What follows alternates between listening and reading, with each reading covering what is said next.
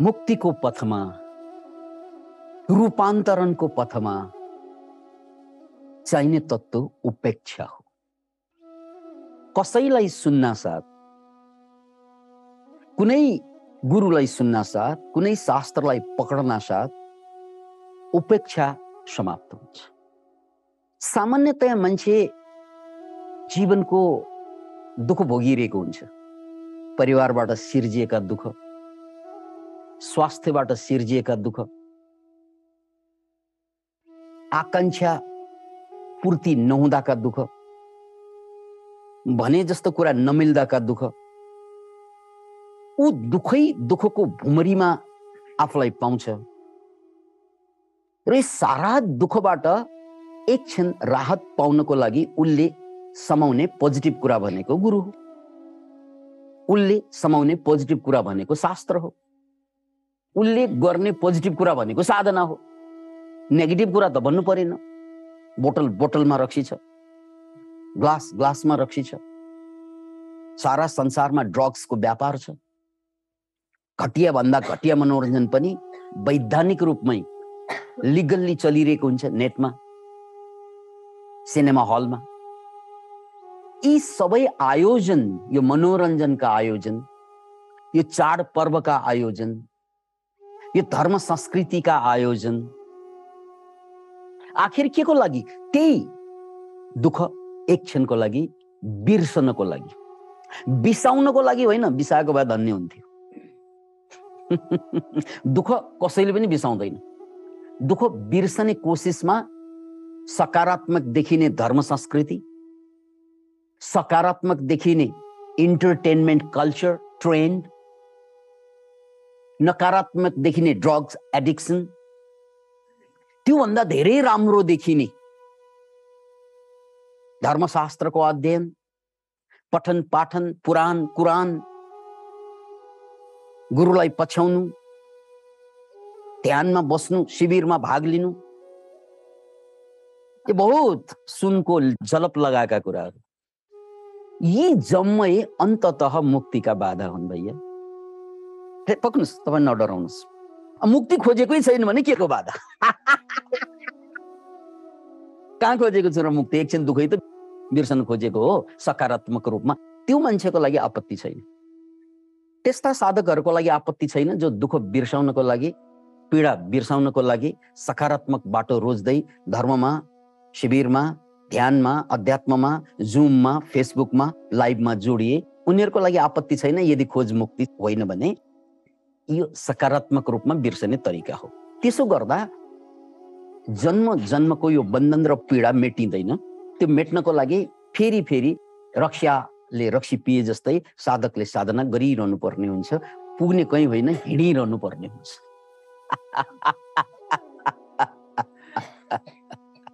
तर यसमध्ये यस माझ पनि एक जमात मान्छेको चेत त खुलेको हुन्छ। यसमध्ये यस साधकको माझमा पनि एक जमात साधकको चेत त खुलेको हुन्छ। सुमेधको जस्तो मैले खोजेको यति मात्रै त होइन भन्ने पनि त साधक हुन्छ नि हुँदैन र। चाहे कुनै धर्ममा चेपिउन् चाहे कुनै शास्त्रमा लेपिउन् चाहे गुरुसँग टाँसिउन् कुनै। तर खोज एक जमात मान्छेको त त्यो हो नि कि यति मात्र त मैले खोजेको होइन। त्यस्तो यति मात्र मैले खोजेको होइन। मैले त दुःखलाई बिर्साउन खोजेको होइन मैले त दुःखलाई बिसाउन खोजेको। सधैँको लागि।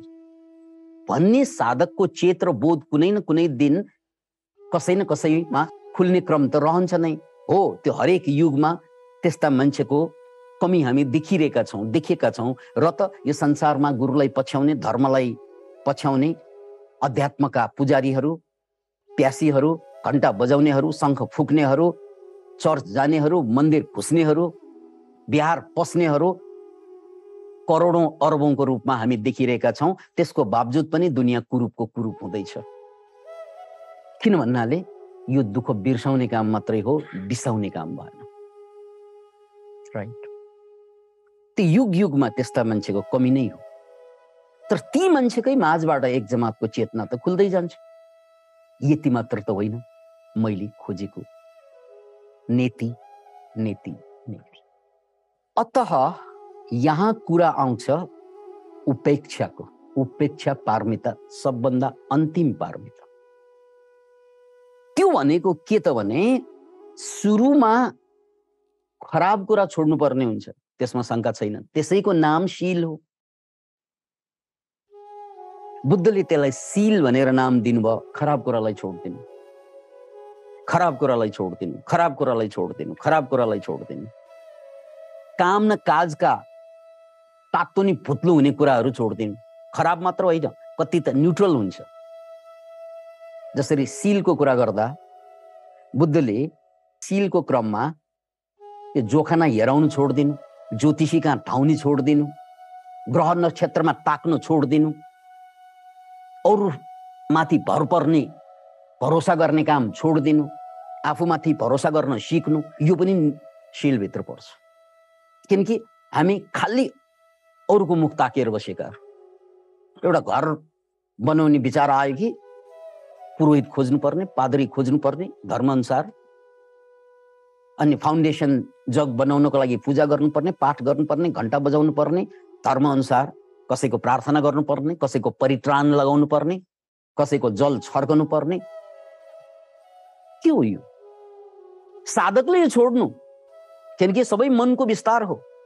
तिम्रो मन ठिक छ भने यसले केही फरक पार्दैन मन ठिक छैन भने खोजेर ल्याऊ पण्डित पुरोहित मुल्ला नर्सुद्दिन।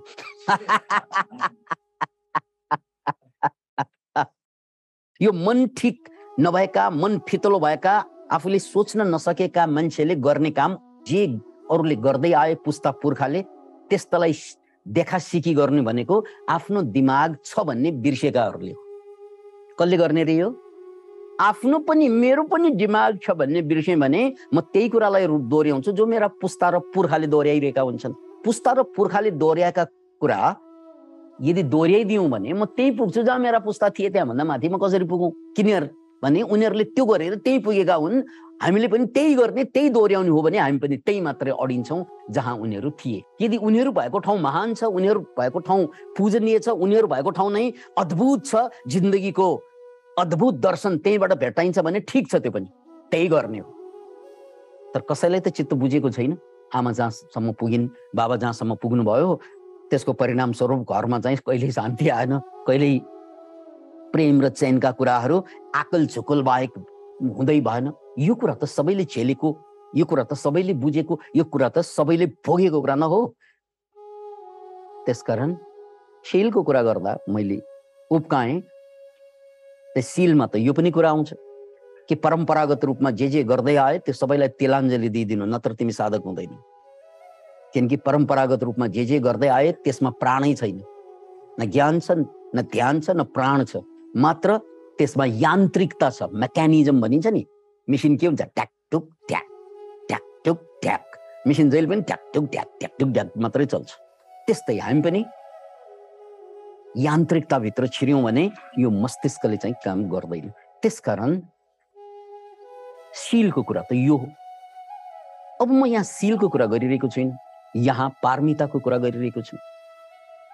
र पारमिताको कुरा गर्दाखेरि मैले यहाँहरूलाई झस्काइदिएँ यहाँहरूले जे जे गरिरहनु भएको छ पोजिटिभ रूपमा साधना गुरु मेडिटेसन क्याम्प यी जति पनि कुराहरू छन् यदि तपाईँको खोज दुःख बिर्साउनु होइन दुःख बिसाउनु हो भने यी कुराप्रति गर्दा गर्दै पनि उपेक्षा भाव हुनुपर्छ एट्याचमेन्ट होइन।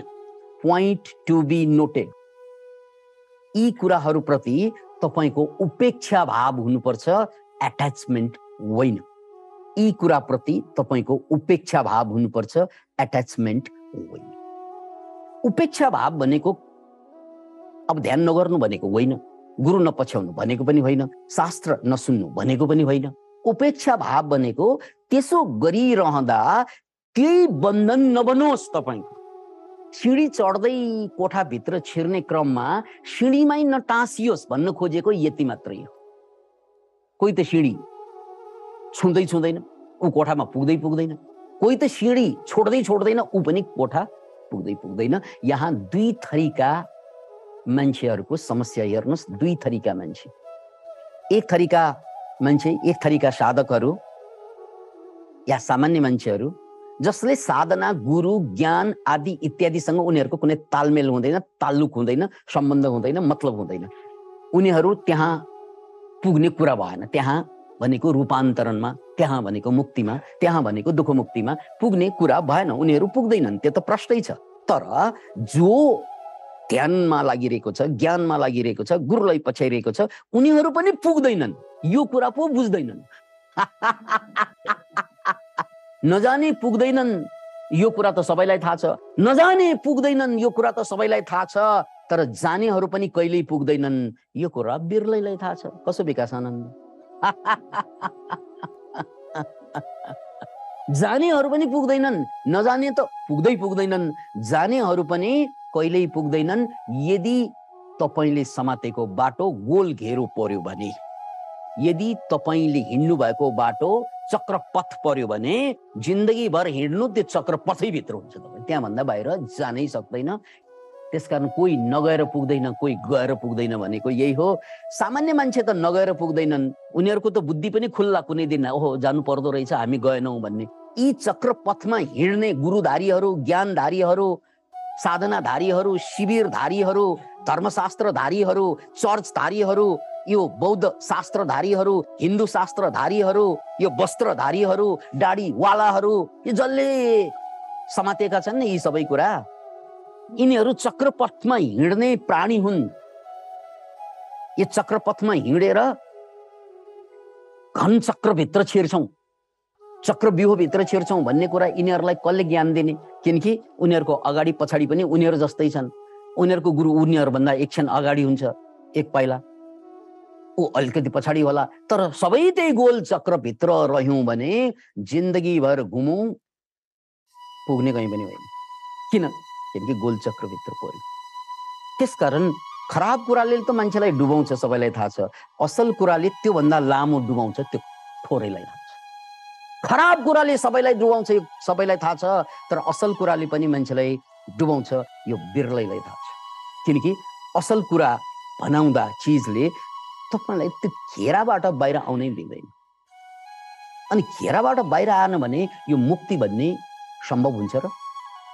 मुक्ति मतलबै के? सबै घेराबाट बाहिर यो भनेको समाजको घेराबाट धर्मको घेराबाट जातको घेराबाट वर्गको घेराबाट बन्धनको घेराबाट यो सबै घेरा बाहेक पनि आफ्नै मनको घेराबाट बाहिर आउनु यो हो मुक्ति। अब यो मनको घेराबाट बाहिर आउनुलाई नै सुमेधको चिन्तनमा आएको कुरा हो उपेक्षा। गर्नु सबै। त्यो सुरु कसरी हुन्छ त्यसलाई हेर्नु। शिखरमा कसरी पुग्छ त्यसलाई पनि हेर्नु। समाप्त कसरी हुन्छ त्यसलाई पनि हेर्नु। मुसुक्क हाँस्नु उपेक्षा गर्नु। हाँस्नु। हाँसो कहाँबाट उठ्छ त्यो पनि हेर्नु। हाँसोको शिखर के हो त्यो पनि हेर्नु। अनि विसर्जन के हो त्यो पनि हेर्नु। अनि उपेक्षा गर्नु। सक्यो किन यसरी प्रेम गर्नु के गरिसकेपछि कहिल्यै नगरे जस्तो बिर्छन् नत्र भने त्यो प्रेमको स्वादले खालि त्यही खोजिरहन्छ। त्यही प्राप्त गर्दा पनि दोज पुग्दैन उसलाई होमियोस्टासिस भन्ने सिस्टम छ हाम्रो। हिजो जति माया गर्यो त्यति नै माया गरेर पुग्दै पुग्दैन उसलाई सबैलाई अनुभव छ त्यो। मायालाई पनि अपग्रेड गरिरहनु पर्ने। किन भन्नाले त्यसलाई पचाइसक्छ। फेरि थपाथप माया गर्नुपर्ने थपाथप गर्नलाई ताकत पनि त हुनु पर्यो शक्ति पनि त हुनु पर्यो युक्ति पनि त हुनु पर्यो जुक्ति पनि त हुनु पर्यो त्यो सबैमा हुँदैन। त्यसकारण मायाले पनि बन्धनमा पारिदिन्छ। कसरी? फेरि फेरि मागेर। राम्रो कुराले झनै बढी बन्धनमा पारिदिन्छ। किनकि त्यही चाहिन्छ मलाई। पाइसकेपछि त्योभन्दा राम्रो चाहिन्छ मलाई। अनि त्यसपछि फेरि अर्को राम्रो चाहिन्छ मलाई। अरे जहिले पनि चाहिन्छ चाहिन्छ चाहिन्छ। बाँच्ने कहिले? चाहिन्छ मात्रै भनेर बित्ने? सबै मान्छे चाहिन्छ चाहिन्छ चाहिन्छ भनेर हिँड्यो भने बाँच्ने कहिले? मलाई केही पनि चाहिँदैन। जे बर्सिरहेको छ त्यो परमात्माको प्रसाद हो भनेर ग्रहण गर्ने जुन दिन आउँछ नि चाहे राम्रो वर्षुन् चाहे खराब वर्षुन् तर त्यो परमात्माको प्रसादै हो। मैले राम्रोलाई पनि पचाउन सक्छु अब खराबलाई पनि चपाउन सक्छु अब। हो यो हो आजादी। त्यसकारण कुरोको चुरोतिर लाग्दा उपेक्षा। साधकले जे गरे पनि हुन्छ। तर उपेक्षा जोडिएन भने जे गरियो त्यही बन्धन बन्छ। हिजो घरको पीडाबाट अहिले आश्रममा आए आश्रमको एट्याचमेन्ट सुरु हुन्छ। हिजो घरमा यो फोहोर भयो त्यो फोहोर भयो यो मिलेन त्यो मिलेन भने कचकच गर्ने मान्छे अब आश्रममा आएर त्यही कचकच गर्छ। त्यही तपाईँहरूको के ताले यो मिलेन यो मिलेन यो मिलेन ऊ नमिलेको मात्रै हेर्ने मेसिन हो लाइट डिटेक्टर भने जस्तै फोर डिटेक्टर किनकि घर छोडेर आश्रममा आइन्छ देख्छ उसले त्यही कुरा जो घरमा घरमा पनि उसको चाहिँ एकदमै टसल पर्थ्यो कोसँग ऊभन्दा उसलाई नमान्ने ऊभन्दा अलिक बलियोसँग आश्रममा पनि उसको त्यही टसल फरक हुन्छ ल भन्नुहोस् त घरमा आमा बाबासँग अपेक्षा आशा हुन्थ्यो आश्रममा गुरुसँग होला। फरक के भयो तपाईँको? वृत्तिमा फरक के भयो? अश्लील फिल्म हेर्ने मान्छेले धार्मिक फिल्म हेर्छ तर एट्याचमेन्ट त दुवैतिर छ तपाईँको। फरक के भयो? ल भन्नुहोस् त। यी समस्या त एट्याचमेन्ट हो। अश्लील हेर्नु समस्या होइन। धार्मिक पढ्नु समाधान होइन। धार्मिक फिल्म हेर्नु धार्मिक मुभी हेर्नु समाधान होइन। अश्लील हेर्नु समस्या होइन। समस्या एट्याचमेन्ट हो। कसले बुझाउने तपाईँलाई आफैले बुझेन भने हा? त्यो हो उपेक्षा भन्ने। तपाईँ जे गर्नुहोस् यो गरेपछि गलत यो गरेपछि ठिक सवाल त्यो होइन। गलत त गलतै देखिन्छ। ठिक गर्दा पनि एट्याचमेन्ट सुरु भएपछि त्यसले पीडा सुरु गर्छ। अनि पीडा जहाँसम्म छ आध्यात्मिक यात्रा कहाँ हुन्छ भाउ मुक्ति कहाँ हुन्छ हौ? अनन्त यात्रा कहाँ हुन्छ हौ? बन्धन जहाँसम्म छ। त्यो बन्धन त तपाईँले पुरानो फालेर आउनुभयो। के को बन्धन? घरको परिवारको दाईको भाइको पोर्नोग्राफीको सबै बन्धन फालेर आउनुभयो अब अर्कै भिडियोग्राफीको बन्धनमा छ। स्टिल इन द बन्धन। चक्रपथमा घुम्नुभयो हौ। चक्रपथ र चक्रव्यूह त्यही हो। अन्तत मारिने तपाईँ नै हो। अभिमन्यु जस्तै। जति सुरवीर हुनुहोस् न तपाईँ। चक्रव्यूहमा सक्यो? त्यसकारण यो सभ्यता त ग्रान्ड डिजाइन हो। चाहे धर्म भन्नुहोस् चाहे गुरु भन्नुहोस् चाहे ग्रन्थ भन्नुहोस् यो सबै ग्रान्ड डिजाइन हो। मुक्ति खोज्ने मान्छेको लागि यो ग्रान्ड डिजाइन हो। And you have to understand it त्यसैको लागि उपेक्षा शब्द। Can you imagine it? Do everything, whatever you want to do.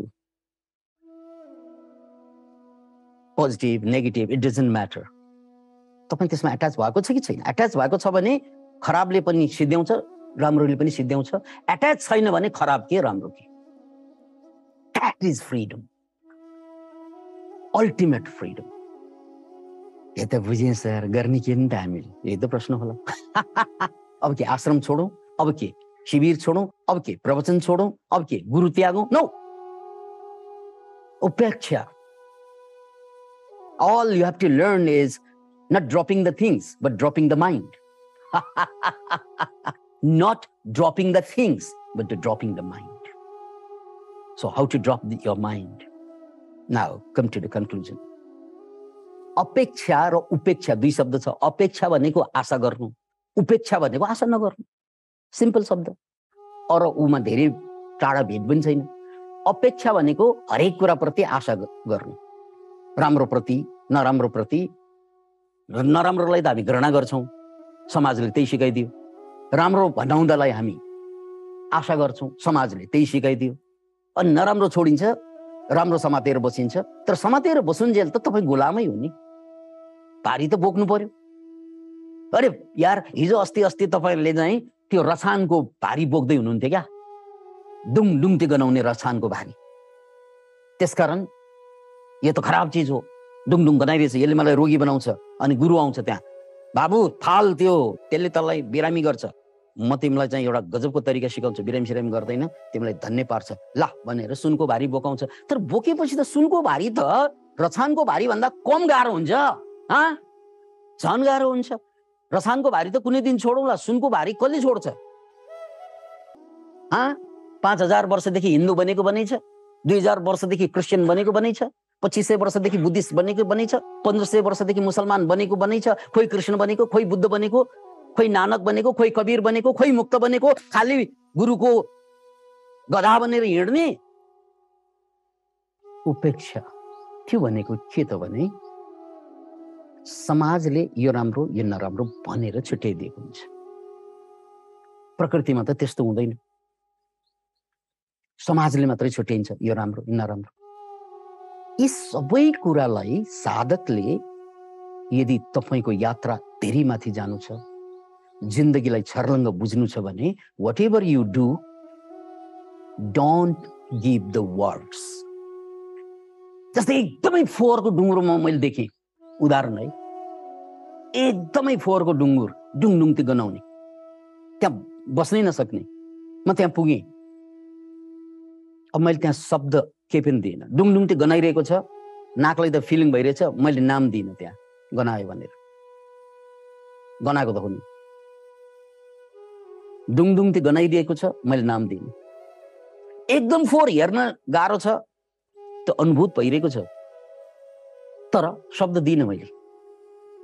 त्यो गाह्रोपनलाई त्यो दुङडुङ्ती गनाउनलाई मात्र बोधपूर्वक हेरेँ कहाँबाट सुरु भयो? कति चढ्छ त्यो हेरेँ? कहिले झर्छ त्यो हेरेँ? ध्यानपूर्वक सुन्नुहोस् यसलाई। म सा फोहोरको डुङ्गुरमा पुगेँ स्वास्थ्य नाकभित्र चाहिँ इन्जेक्सन दिए जस्तो खोज्न थाल्यो मलाई। श्वास घोच्यो। केले?